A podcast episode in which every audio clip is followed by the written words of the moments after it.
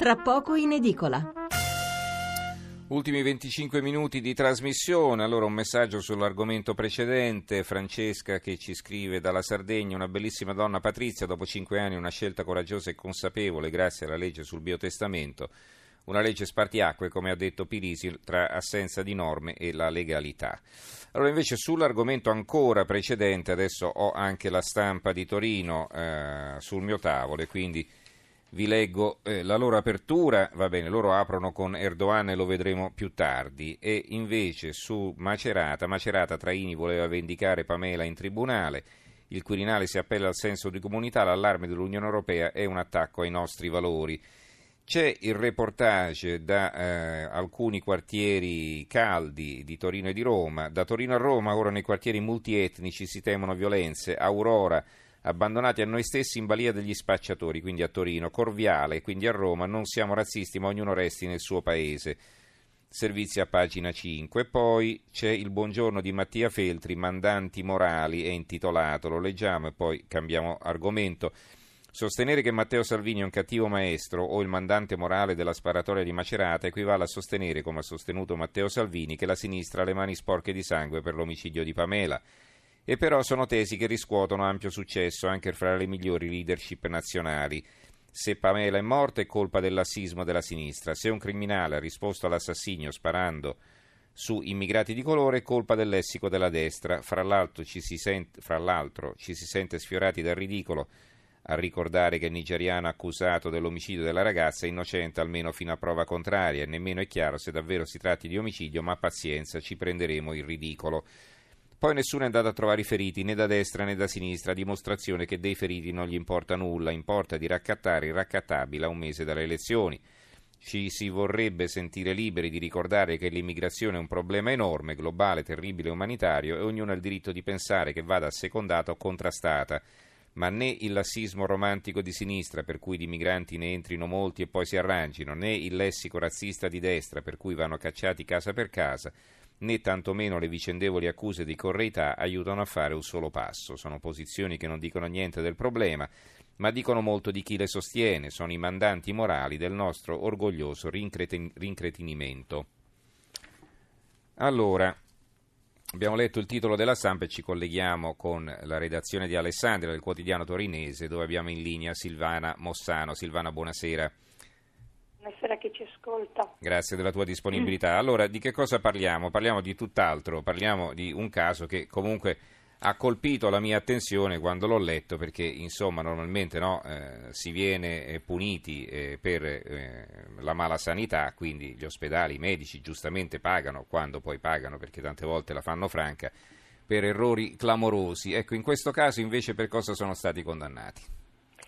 Allora, intanto ehm, la vicenda di cui stiamo parlando è una vicenda che ha origine nel 2000, quando una signora che allora viveva un, nel circondario del, dell'Alessandrino, della provincia di Alessandria, non si sente bene e va all'ospedale di Alessandria, dove dopo un po' la mandano a casa con una terapia non si sente bene, torna di nuovo in ospedale e questa volta dagli accertamenti più approfonditi scoprono che questa signora che all'epoca aveva 44 anni è incinta, non è una primipara, aveva già un figlio mm, maggiorenne gli stessi medici consigliano un aborto perché in quelle condizioni, a quell'età, portare avanti una gravidanza sarebbe rischioso. Quindi lei si consulta col marito, con, condividono questo suggerimento e lei si sottopone a intervento per abortire. Però quando torna a casa non sta bene, va a farsi vedere in un altro centro mm, a Milano e qui le dicono signora ma lei è incinta? E dice ma non è possibile, io ho abortito eh, pochi giorni fa, di recente, e dicono no, lei è incinta, ormai era arrivata a un certo punto della gravidanza, quindi non si poteva più interrompere. E quindi questa signora porta a termine la gravidanza, nasce una bambina, nasce una bambina bella, una bambina bella e sana che adesso è una ragazzina non ancora maggiorenne, tra i 16 e i 17 anni. E però che cosa succede? Quell'intervento di aborto che era stato concordato e che era stato eh, considerato, ave, aveva avuto quella finalità di interrompere la gravidanza per vari motivi, era, eh, era, stato un intervento non riuscito.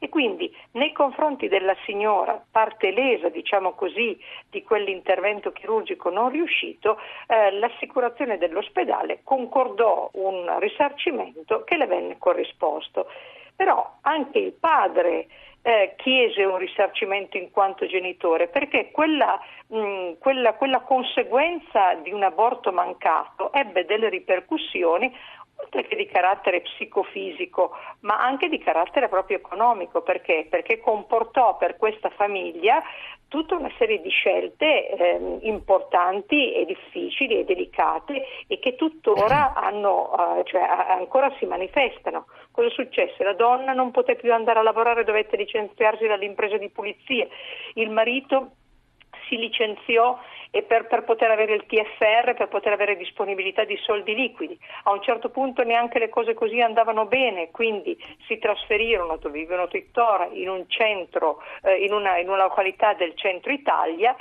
e comunque eh, con difficoltà sono andati avanti perché, perché comunque eh, il lavoro che l'uomo aveva trovato poi insomma con, con gli anni della crisi eh, è andato perduto, tuttora ha, fa delle attività saltuarie, la moglie non è detta che sia in conseguenza di quell'aborto ma comunque per altri problemi eh, le è stata riconosciuta un'invalidità piuttosto elevata.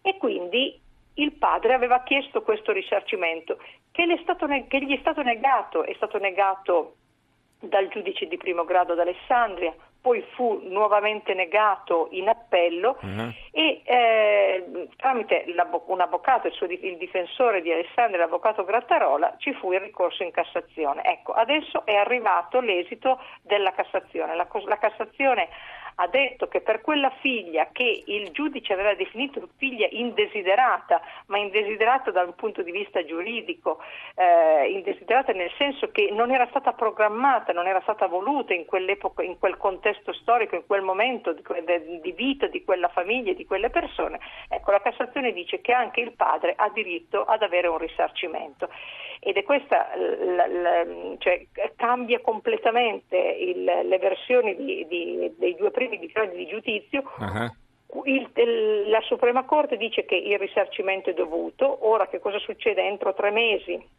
l'avvocato dovrà portare questa sentenza della Cassazione nuovamente in Corte d'Appello, che però la Corte d'Appello avrà un solo compito, quello di quantificare a quanto ammonta il risarcimento. Ecco, allora, la spiegazione è completa ed esaustiva, abbiamo capito bene che cosa è successo. Allora io eh, ti domando, eh, questi genitori avranno parlato con la loro figlia della loro battaglia eh, giudiziaria, io, io immagini, sì, anche perché questa, questa ragazzina l'identità ormai, di questi genitori si ignora, non, non siete riusciti a contattarli. L'identità di questi genitori è sempre stata, in, cioè non è mai stata eh, rivelata. manifesta, mm-hmm. rivelata per tutela nei confronti della, della ragazza, ovviamente, mm-hmm. della, della, minore.